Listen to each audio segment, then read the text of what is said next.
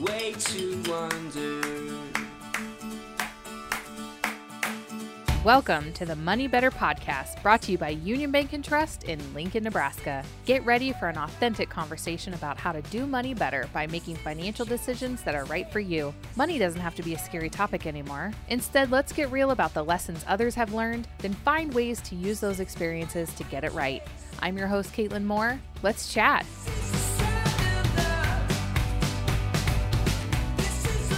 Well, welcome to a new season of Money Better. I'm Caitlin Moore, your host, and we're doing things a little bit different this season. Today, my guests are with me in UBT Studio 48 in Lincoln, Nebraska, and it's so nice to actually see my guests as we continue to have great conversations about doing money better. I have three guests with me today, and I'll introduce them clockwise. Sitting to my left at our roundtable discussion is Kate Staus. She's the Assistant Vice President in Customer Experience here at UBT. She's been with us for eight years. She's with us today to talk through personal experience with financial insecurities and how she overcame that through a strong budgeting plan. Welcome back to Money Better, Kate. Um, can you give us a couple of fun facts about you? Sure. Thanks for having me back. Mm-hmm. I'm glad I didn't uh, burn my bridges here. so, I don't know. I guess uh, the fun fact that comes to mind is that I love Harry Potter so much so that my cats' names are Neville and Luna. And um, they do have their own budgeting category in our personal budget. So perfect. perfect. Awesome.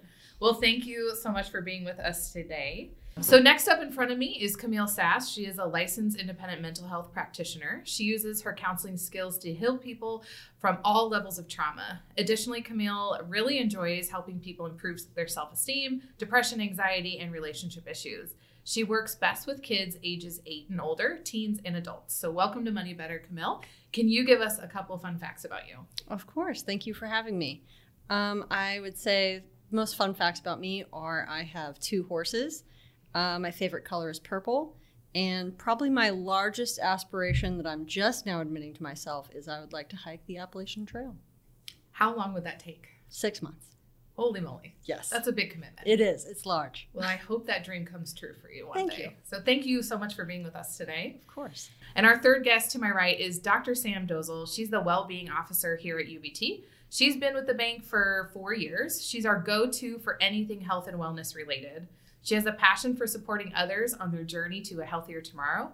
She's an active volunteer in multiple organizations, an adjunct instructor at Nebraska Wesleyan University, and she teaches fitness classes and personal training. So thank you so much for returning back to Money Better. So excited to be here, Caitlin. Yeah. Can you give us a couple of fun facts about you? For sure.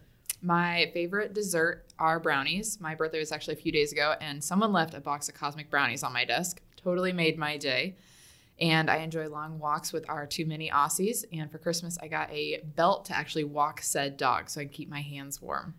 Nice. Like so a adorable. dog walker belt? Yes. I mean, how many Aussies do you have? Two.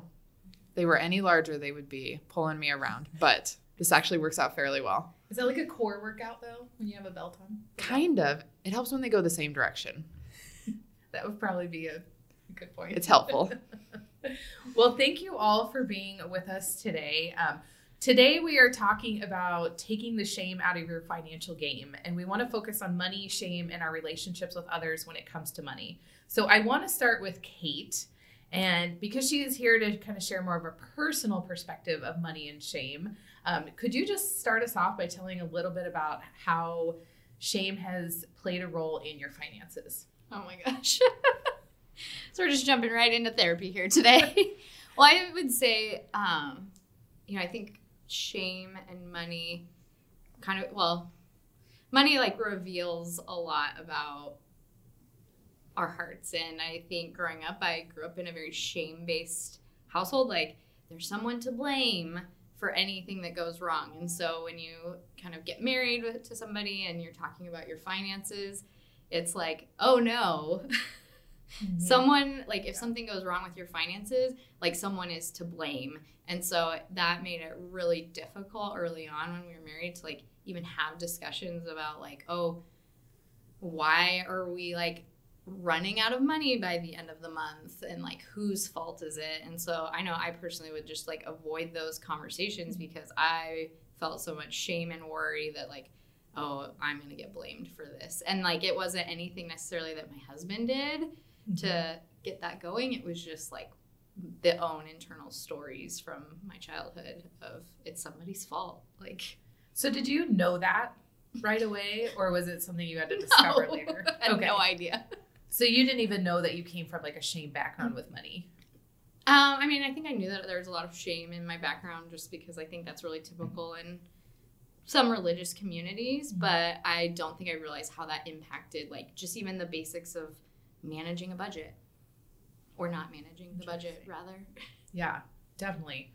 I can definitely relate to that. So I want to hear from Camille though on a therapeutic level. Do you see this a lot with shame and money? Oh, for sure. Okay. Um, I, for example, I've just started my private practice, and so I have to have people pay every day, and I'm the one. I no longer have a Mm. receptionist, so I'm the one that's like, "Hey, is your is your card good?" Oh, hey, I actually have to text you after you've left because your card got declined. So I'm having these conversations about money with people that I've never had before, even though I've seen them for years. Mhm. And so it, it's kind of opened up a little bit more of like, oh, we can't do therapy because you can't afford it. And I don't want you to have a $300 bill, $1,000 bill, you know. So it, it's changed the way I've done things. And so, yeah, definitely. It's a huge topic. That, Do you feel emotions when you ask people for money? oh, yes. It is, therapist? it is a combination of probably my own shame and uh, like imposter syndrome of like, Mm. oh, hey, I'm a therapist and we've sat here for an hour and we've talked, but but you have to charge me this amount of money for it, and it's like, whew, that doesn't feel right Mhm. sometimes. Uh, so yeah, no, it's definitely an emotional process for sure. Yeah. So My personal experience, that was hard to have that conversation with my therapist to pay. So I would always ask her at the beginning, oh, like, yep. can I, how am I paying you today? And then we moved to Venmo so that I can leave and we never have to have a discussion about it. Because I deal with a lot of shame too around money. And like, I can imagine from a therapeutic perspective, having the conversation with people that are there to get therapy. Yep. Is like worlds colliding. Yeah, So- yep. Here's the box of tissues. Can I get your credit card? Like exactly. I do love it because the system that I have has their credit card saved in there. So I don't have to do the whole ask and the enter and the whole thing. And I had to do that last night, ask actually, because somebody changed their card. And so it was awkward. I was like complimenting the card that she chose from UBT, actually. It was the Nebraska one. and uh, yeah, so it was just, it's just awkward. So Yeah. definitely, definitely a topic. Yeah, definitely. Well, so you're a therapist. So you probably work with couples where we, you talk about relationships, and then we have Kate over here that's talking about her relationship with her husband and how they combined the money conversation in a Yep. sense, or how we got over this shame. Before we go any further, I would love to hear your definition as a therapist of what shame means. There's a lot of confusion about that. I have a pretty good answer, I believe, to kind of clarify the difference between shame, guilt, and embarrassment. They're all different levels and they're not the same thing. So, embarrassment is kind of that flush of like, ooh, I just referenced something, you know, and it was awkward. Uh, and so, a lot of people think that that's kind of a small portion of shame, but it's really not. And you'll understand why when I get to the shame part. Guilt is, oh, um, somebody held the door open for me and I should probably say thank you. And that's what a lot of people think shame is. It's like, oh, I, I felt so you know, shameful. I did this wrong. It's like, mm, no, shame is I am bad. I am this negative thing because this happened. This is more evidence that fits in. And I love how you said, Kate, the uh, internal stories kind of that we tell ourselves, because that's exactly what it is. It's an internal story of I am bad. Um, so the way to kind of recognize it, because usually people have these emotions, they have these feelings, and they don't really know what it is. So shame is like in the end of the the end of the football game, and the coach gets the Gatorade dumped on him. It's just like that, except the Gatorade is sludge, and it's heavy and it's thick, and it feels like everybody can see it. You can't move through it, and you can't get it off of you. So that's probably the best example of shame. It just kind of washes over you, and it's nasty. Mm-hmm. So that's So guilt the is more of a immediate. Yes, short term, fast. You can usually alleviate it pretty quickly, and it doesn't hang on you, and you're never going to remember it again. And then shame is long term. Yep, yep. We make up stories. Yep. And it's it all tends to go back to I am defective. Mm. XYZ. Okay. Whereas guilt's just like, whoops, probably should say thank you or Mm-hmm. oh that person waited like five minutes for me to get to the door. Like, ooh, thank you so much. Yeah, I've always heard it like guilt is I've done something bad, shame Yes. is I am bad. Yes, that's good. Ooh, that's Yep. a good one. I think of the friends who weren't able to do something and say, I'm such a terrible friend. And it's like, no, you had other commitments or you had other things going on. You aren't a terrible friend. It's just how life works. But they internalize that so much that it's like, how do you go back? And how do you tell them, like, it's really okay? Mm-hmm. This is so mm-hmm. good. Yeah. Well, and it's like when you've screwed up with your money in the past, not getting stuck in this like I'm bad with money, like mm-hmm. just being like, no, I've made mistakes in the past, but that doesn't mean that I'm incapable of making good choices in the future. Mm-hmm. This just happened to me yesterday. I'm working with a client for coaching, and I'd worked with her like five months ago, got her finances kind of in order, and then she's really kind of just dropped the ball because of the holidays. And she said, I can't believe this. I'm worse off than when I started. I'm so terrible at this. And so it became not a factual thing, it became like this emotional thing to her. And so I addressed that, like more of the shame aspect of like, we're going to get through it. It's fine we got to stick to the facts here. But yeah, I see that a lot even in coaching, financial coaching. Um, speaking of that, more of the business aspect, Sam, you work at the bank and you are in our wellness department. So how do you see people deal with shame around money? I think to Kate's example was a lot of people don't realize that's exactly what it is. They feel like this is just part of life, this is part of who I am, and it's something I have to deal with versus, oh, this is something that is actually changeable. I can actually do something about this. But I know going back to the shame money piece is that where does the money come from to pay for helping to get through said shame? And it turns into this vicious cycle of I don't have money to pay for therapy, but I need therapy to work through the shame that I have around said money. And Vicious cycle. exactly, very much so, very vicious cycle. Gives me heart palpitations. Well, it's like com- the communic. I think it's like you need communication tools because ultimately, like money when you're on your own is its own thing, but then when any other people, whether it's like friends, roommates, a spouse, get involved, then it becomes like this bigger issue. Mm-hmm. And if you don't have, in addition to like dealing with your own shame, but like good communication tools to work through money issues, then it is an even worse vicious cycle.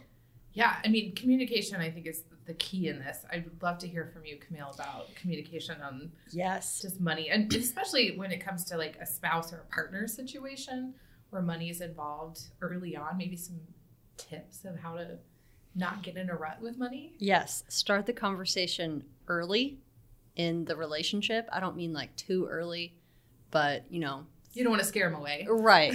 Three to six months in, you start revealing a little bit more about you. Six months to a year, you start revealing more about you. And that is just true in general, but also very true with money. Letting people know, like, you know, this is kind of where I'm at, or this is kind of how the decisions I make. Because shame shuts people down. So if they have shame about money, they're not going to talk about it. So communication sounds that's that's the direction. That's where we want to go. But how do you get there? Uh, so I talk to people a lot about just 10 seconds of vulnerability is all it takes. You you don't have to be vulnerable all the time. You don't have to be uh, vulnerable with all the details.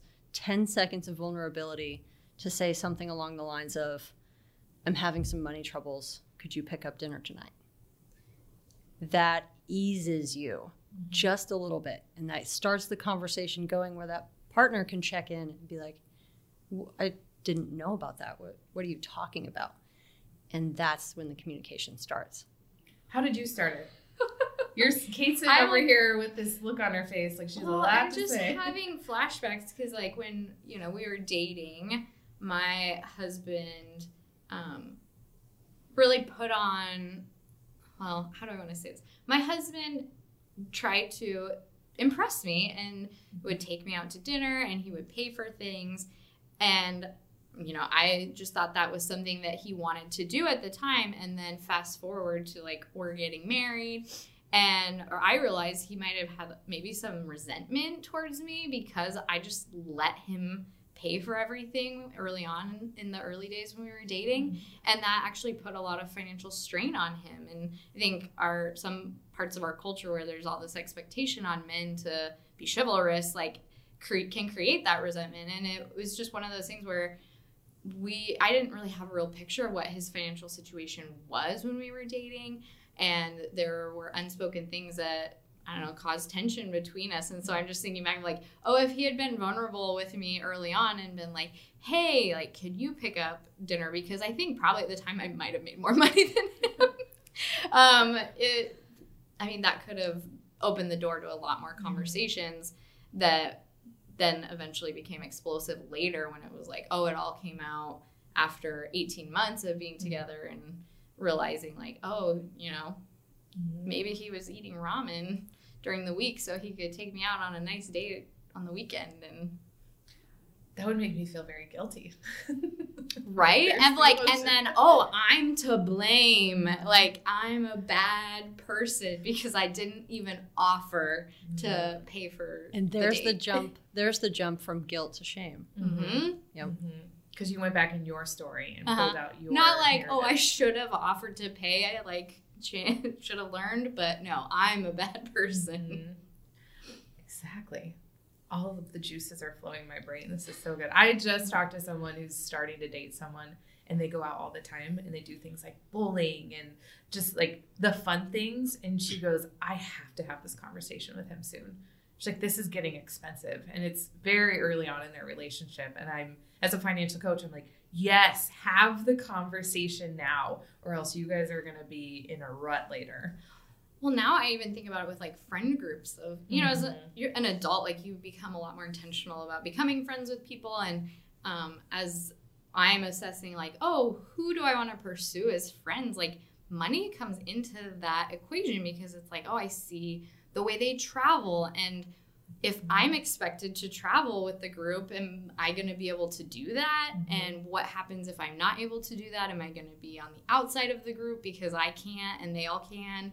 And so I I think it starts to bleed into those relationships too. And sadly, like part of me is like, well, maybe I don't want to pursue those people as friends because I don't want to feel that. I don't want to feel those feelings around being the have not. Yes. I love that you're saying this. I, I just love it. I feel like that's a very adult thing that we do that nobody talks about. Like if you're assessing relationships based on money, because you don't want to feel the shame if you have to say no. I can't go on vacation with you. Mhm. Like I feel like that's so wise and nobody talks about it. But what what would happen if we actually had those conversations with people to say, I can't go with you on vacation, but I still want to pursue this friendship. Right. Like, are you going to think less of me if I can't go? Right. So- And I'm like having feelings right now because it's like, oh my gosh, like I let money get in the way of like friendship and connection with people who like have so much to offer in terms of being a friend, Yeah. but who I'm afraid like just way out earn me. Mm-hmm. Sometimes they don't realize either. I was in a wedding and the gal kept, okay, we're going to go on this trip and we're going to do this. And I finally said, okay, look, at some point we have to be done. I don't think you realize like our hotel was this and our dresses were this amount and now you're asking for shoes. And she goes, oh, I guess I never looked at the cost for you. And it was like, okay, so you are asking us to put all this money in and this time and taking off work, and you never looked at the cost Mhm. for us. And there were some folks in there who were really struggling. I mean, there was one gal who just told her, I can't buy the bridesmaid's dress. Mhm. So I can't be in your wedding because I can't afford a $300 dress. That I'm.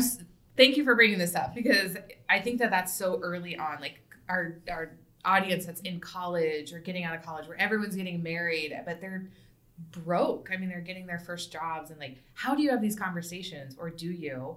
And then, like, what do you do if you can't? What if you?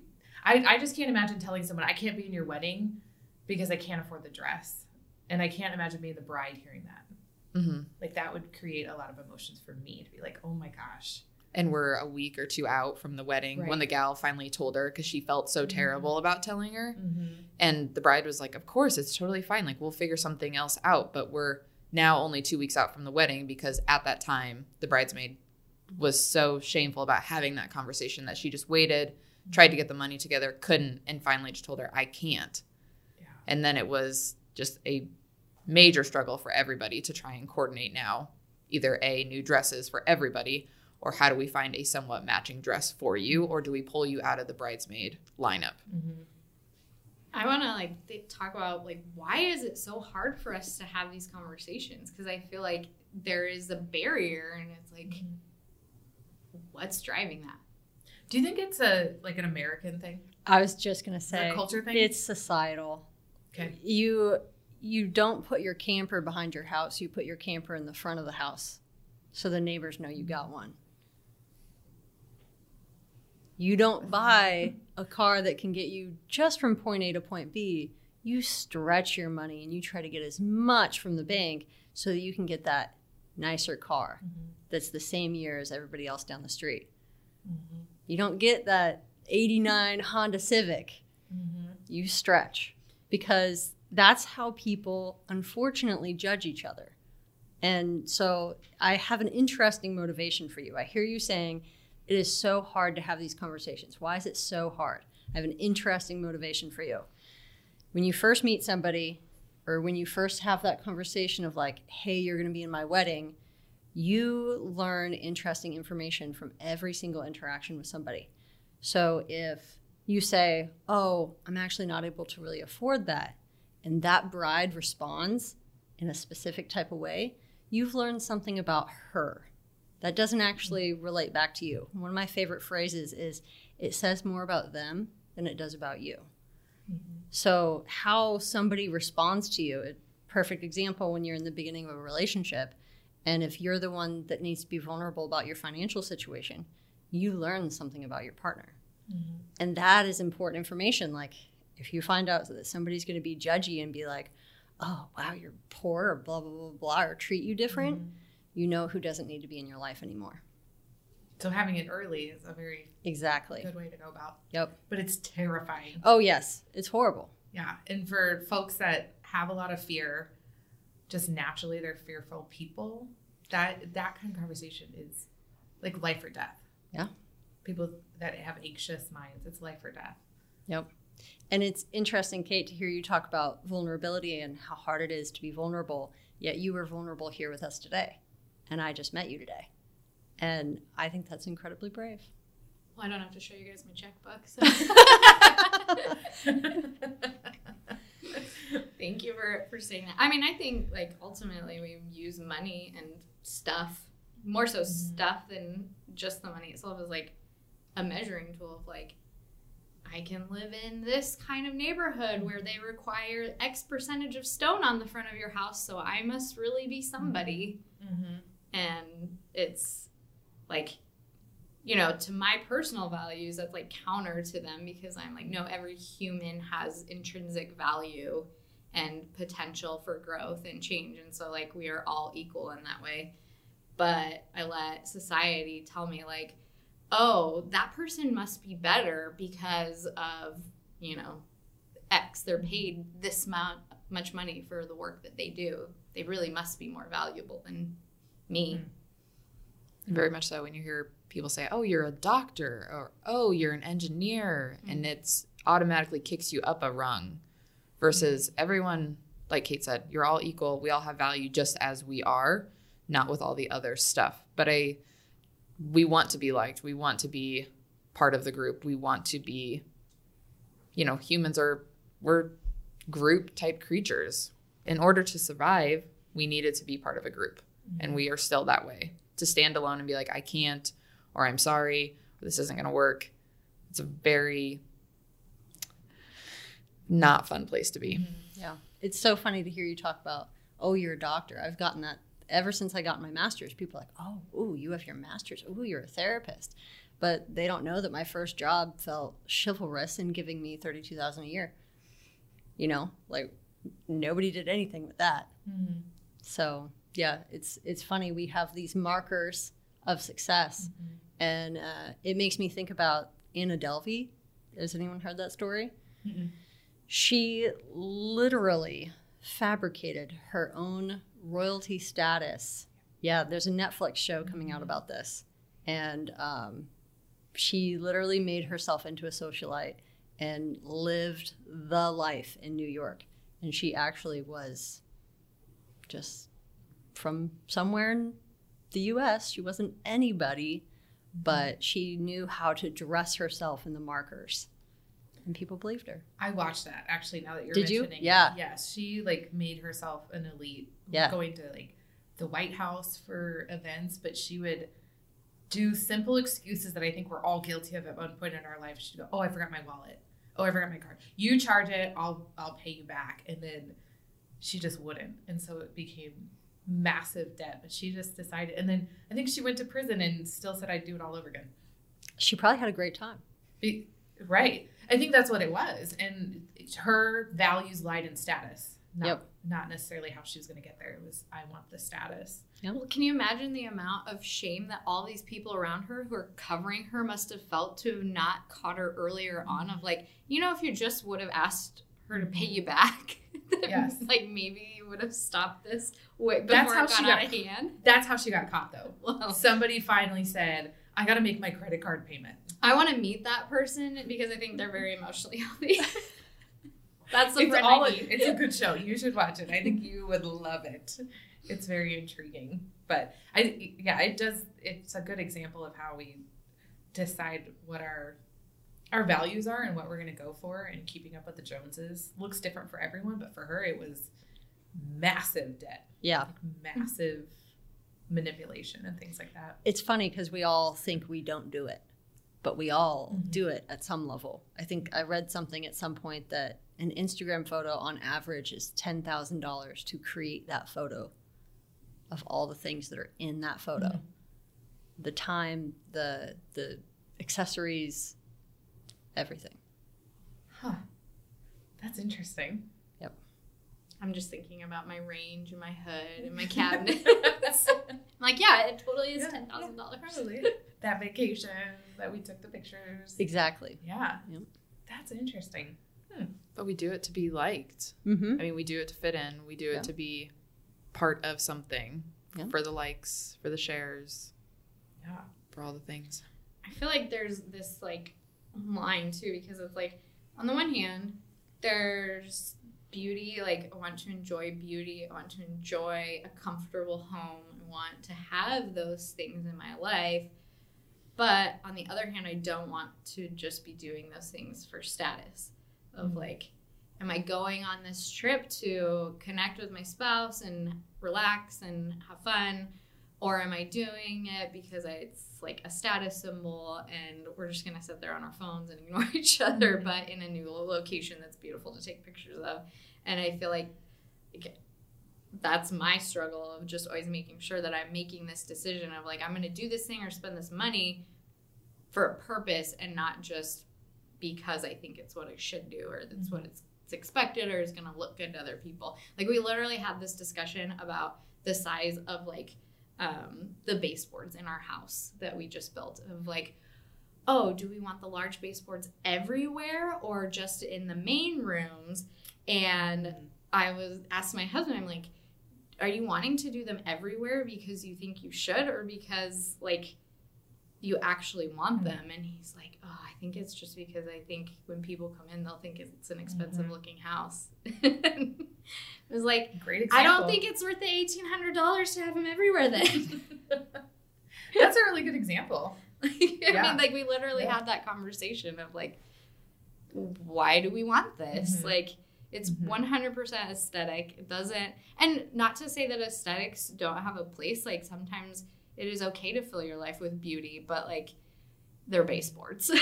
Right. it's not a beautiful piece of artwork. Right. So I have a I have a question for each of you if you have this.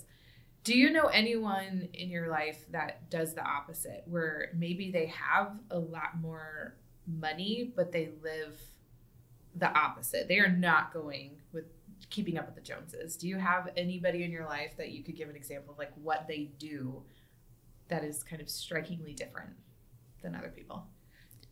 I think I do. I mean, there's a couple folks that automatically come to mind. And to Camille's point, they are the folks who drive the Honda Civic. Mm-hmm.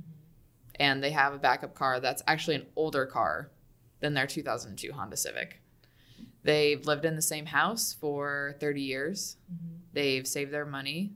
They've also when they had kids, you know, told them that they're going to be in charge of part of their education. They're not getting a brand new car. They're not getting a credit card. They have a job when they can start working and they take, you know, meaningful trips to Kate's point. Mm. You know, they've done the things that they want to do. But on the flip side, then they're also the folks who, you know, they're like, if I want to work part time, I'm going to work part time. If I want to work at all, Mhm. you know, I'm going to do exactly what I want on the day to day, and I'm going to call the shots at this point. They aren't tied down by debt, and they do exactly what they want most of the time. Interesting. What do you think is their drive behind that?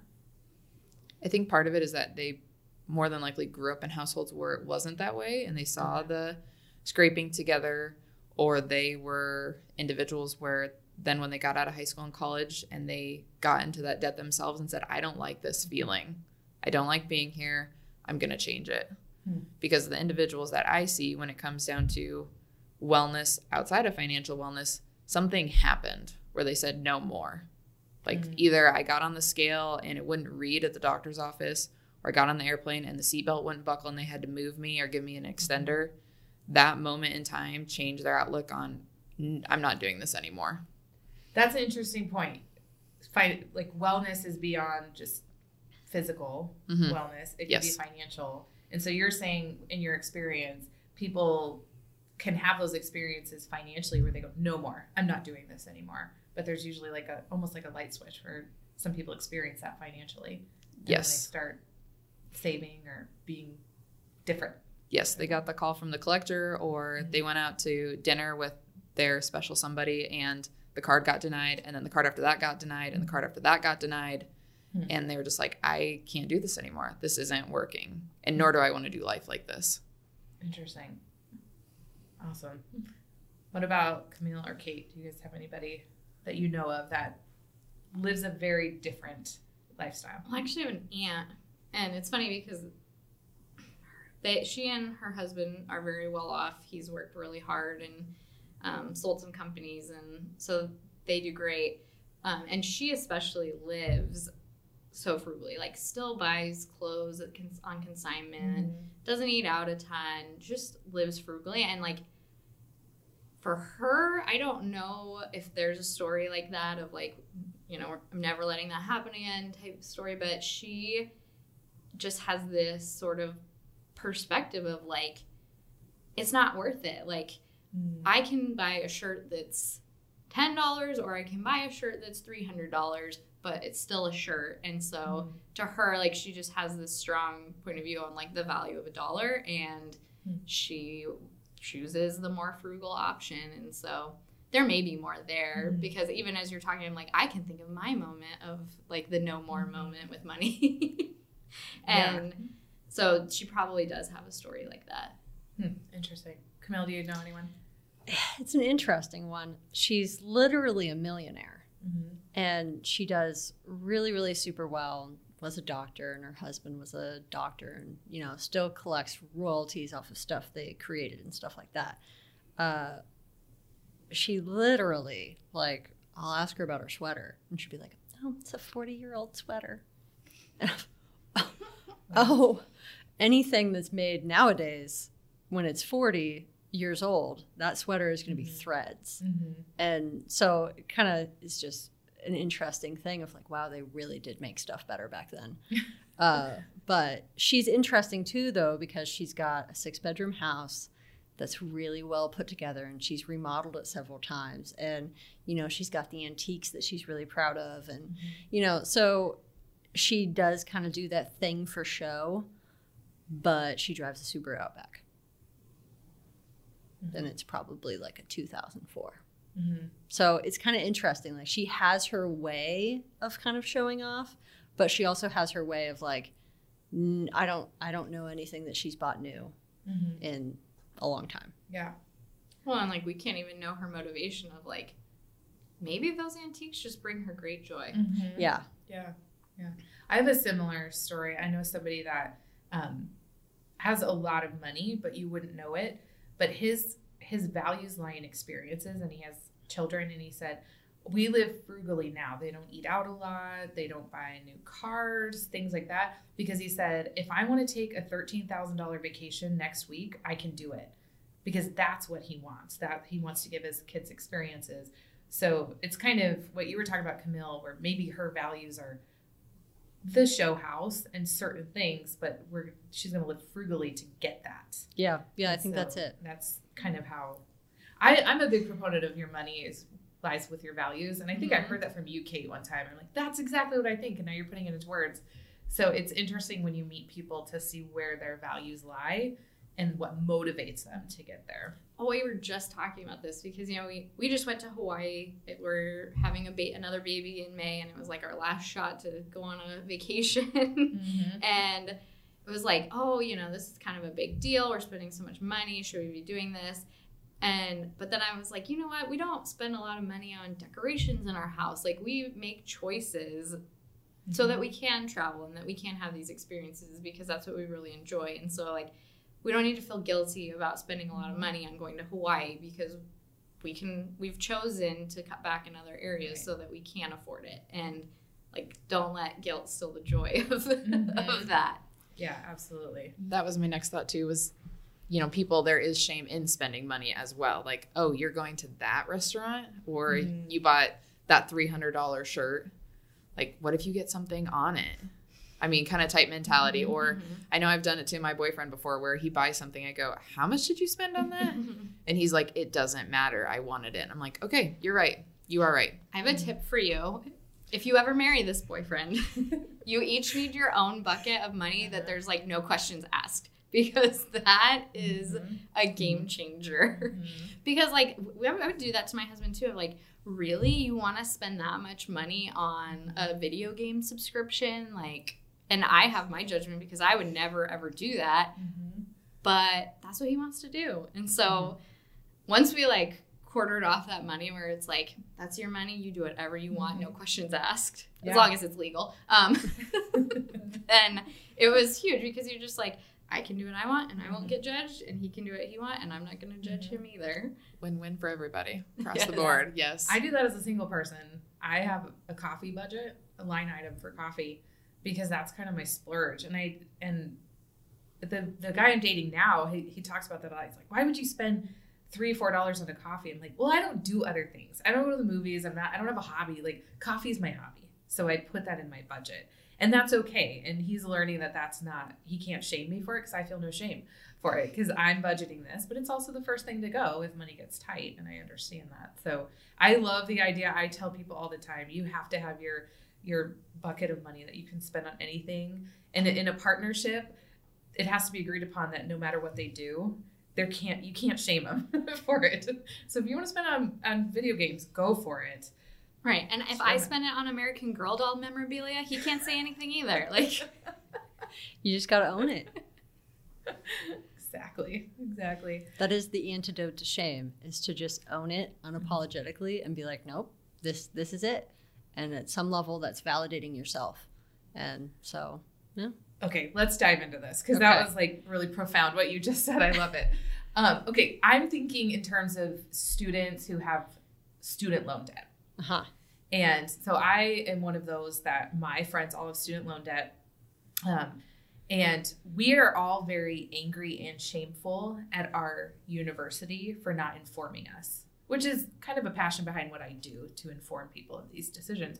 But even now, as we write the check, we're like, I'm super mad at myself for choosing this university because now I'm paying this bill.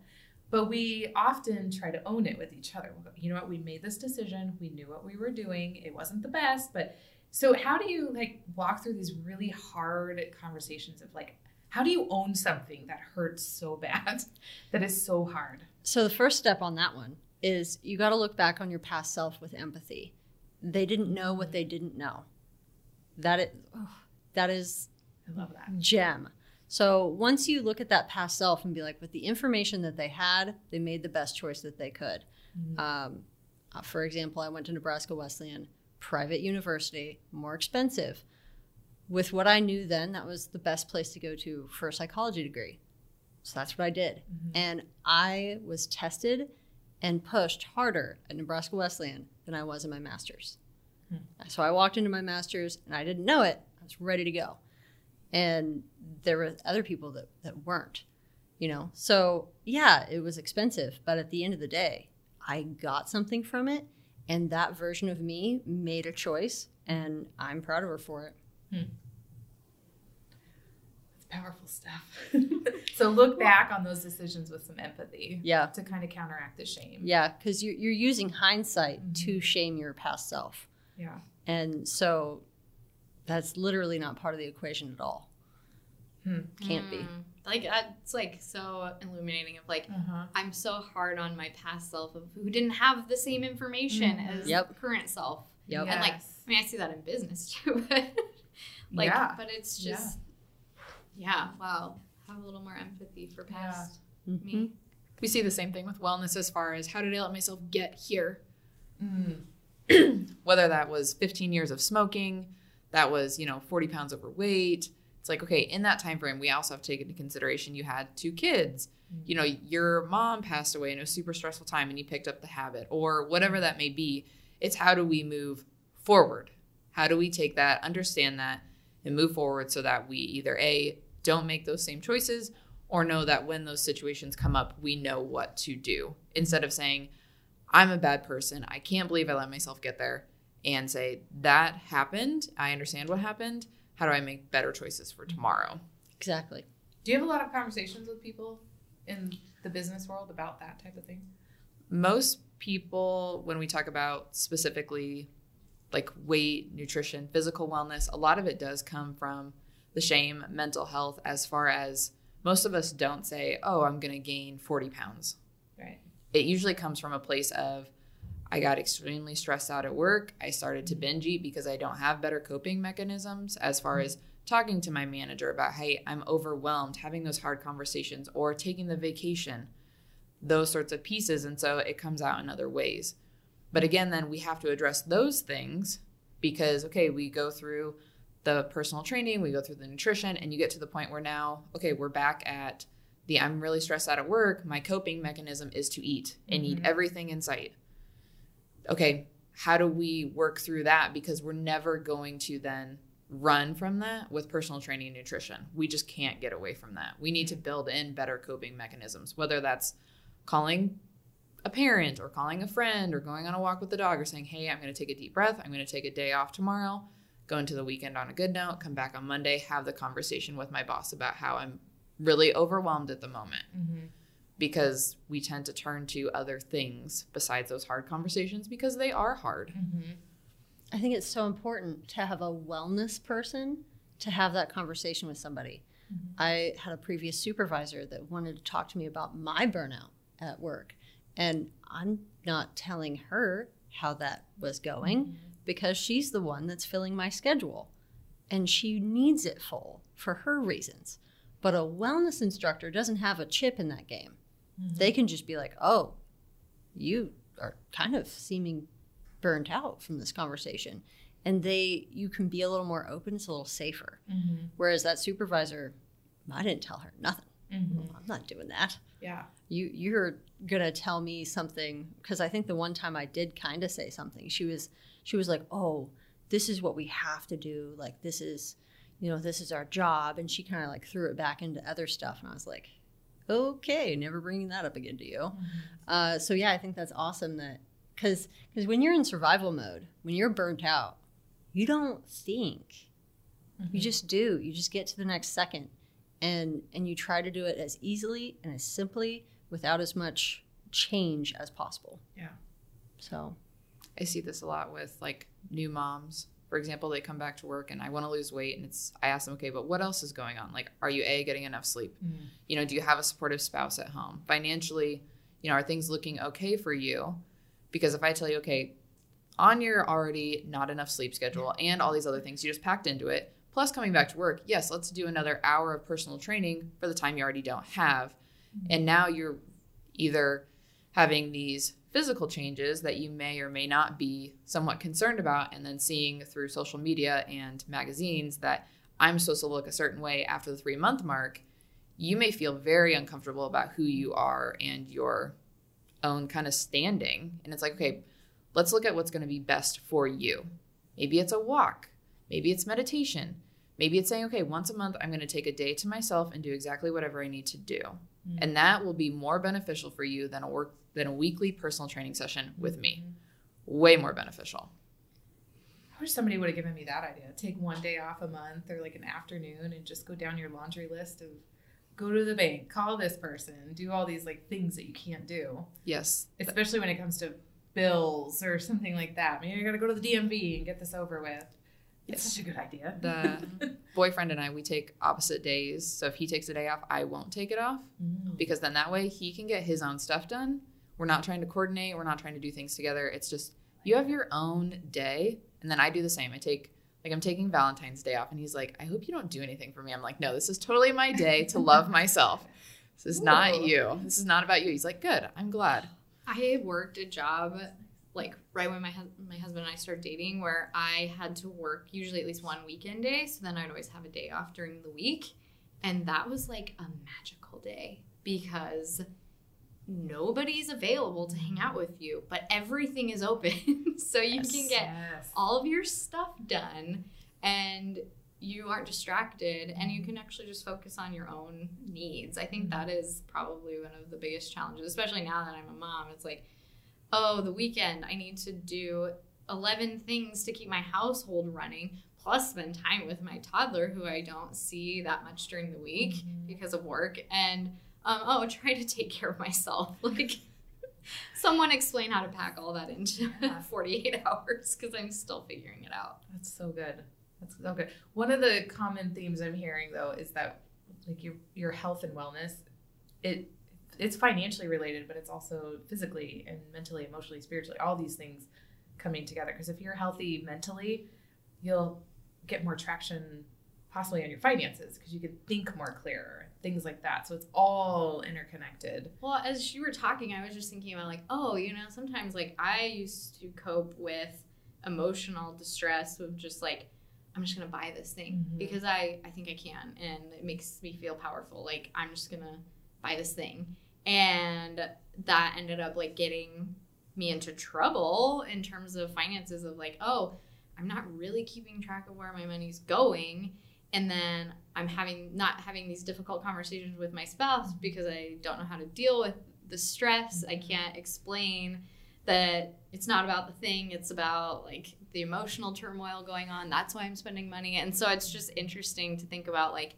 yeah, budget is good, but also without the communication tools and the addressing of like the burnout or the shame that I was experiencing, the budget would have never worked. Mm-hmm. And how it's all it's holistic. Like you have to approach it holistically. So how do you do that if you're single though? If you don't have a partner to bounce this stuff off of? Support system, friends, mom or dad, sibling, Mhm. um, anyone who you can talk to about it. Mhm. That's what I would say. Find your person. Yeah. And I that's what I try to do with most of my clients that I work with. Like, let's find you people. Like, Mhm. I don't want them all interconnected. All my friends are in these individual little bubbles. So I have a friend that I do this with. I have a friend that I do that with. I have a friend that I do that with. Hmm. And so I- it's all balanced really well. And if one part is kind of out, like I have a friend that just built a house, she's now pregnant, and it's just a lot going on in her life. So I haven't seen her in a little bit. And that's okay because I've got things other places. Hmm. So balance it out. Yep. Well, as we wrap things up, I would love to know some practical tips to kind of move forward from shame or money mistakes and just kind of getting back on track. I think the big starting point for anybody is to build that foundation of just self worth and kind of being good with yourself, being good with the past, and just kind of owning whatever has happened so that you can move forward. Mm-hmm. Yeah, and I think an affirmation I have to tell myself in in regards to some of these things and the shame with money is that my worth as a human is not tied to my salary, the car drive, the neighborhood I live in, any of that. It and that you know society may tell me that, but that's not true, and that's not what I believe is true about us as humans. And so that's something that takes reminding mm-hmm. constantly but I think it's a really important mind frame to start from when I'm thinking about these things and the relationships that come from them. I'm really glad you said it that way because that makes me think about one of my favorite things to tell my clients is we all have a gold coin in our pocket. We can't give it away, it can't be taken away. It is just something that we all naturally have. And nobody gets more, nobody gets less. Beyonce doesn't have another gold coin. We all only have one. And it, you literally can't lose it. It doesn't matter what you do in life. We're still going to make sure that you get your last meal of whatever you want to be. And we've kind of made that choice as a society, and it's hard to see it. You got to look for it really hard, but we've made that choice as a society that we all have this basic self worth. Mm-hmm. We try to buy more, but it doesn't work. Mm-hmm. Hmm. I know when I'm working with individuals more on the wellness side, talking about physical wellness, is you're not stuck in today. Do what you can today. Let's make a plan for tomorrow. But I mean, when we talk about finances, is it, you know, call your credit card company and explain what's going on. How can we work through these things? And I also bring up, you know, have the conversation with your spouse. If you want to eat healthier, let them know this is what I'm trying to do mm-hmm. so that they can be there to support you. Because none of us are mind readers and we all need that little bit of support on different days. And it may be the, hey, I'm going to make sure you don't snooze your alarm 17 times so you go to the gym. it might be the, I'm not going to buy your favorite brownie when I walk into the bakery, but it's mm-hmm. just making sure that you have that support and that you're not stuck in today. Yeah, and I think it's also when it comes to money is kind of being vulnerable with those people in your life, whether it's your friends who you're going to be eating out with or going on a trip with, or your spouse, of just saying, like, I want connection, I want to be included, I want to have belonging, and but I have these real money limitations and you know sitting comfortably and confidently in the fact that like those money limitations aren't a judgment or a value judgment or they're not a defective part of you and it doesn't make you any less desirable to be in relationship with and so just really making sure that you can have those conversations with people because i think that ultimately good friends good spouses like those people in your life they'll support you mm-hmm. if you'll just open up and tell them mm-hmm. yeah absolutely well, this has been a super interesting conversation. A lot of really, really good perspectives around shame and money. One thing, Camilla, you said that I'll, I wrote down was look at your decisions, your past decisions with empathy. And I think that that's really a healthy way of looking at money mistakes. It kind of wraps up the whole idea of wellness, overall wellness when it comes to money. And then shame is a long term um, feeling. So owning it and then addressing it is a way to counteract that shame. Yep. And I just think that's just really insightful. So, just want to thank each of you for being on Money Better today. It's been a really good first episode of season three. Um, so, thanks, everyone. Thank you for having us. Thank you. Yes, thank you. Union Bank and Trust financial literacy materials, articles, guides, blogs, podcasts, and videos are for informational purposes only and not an advertisement for product or service. The accuracy and completeness is not guaranteed and does not constitute legal or tax advice. Please consult with your own tax, legal, and financial advisors. Member FDIC.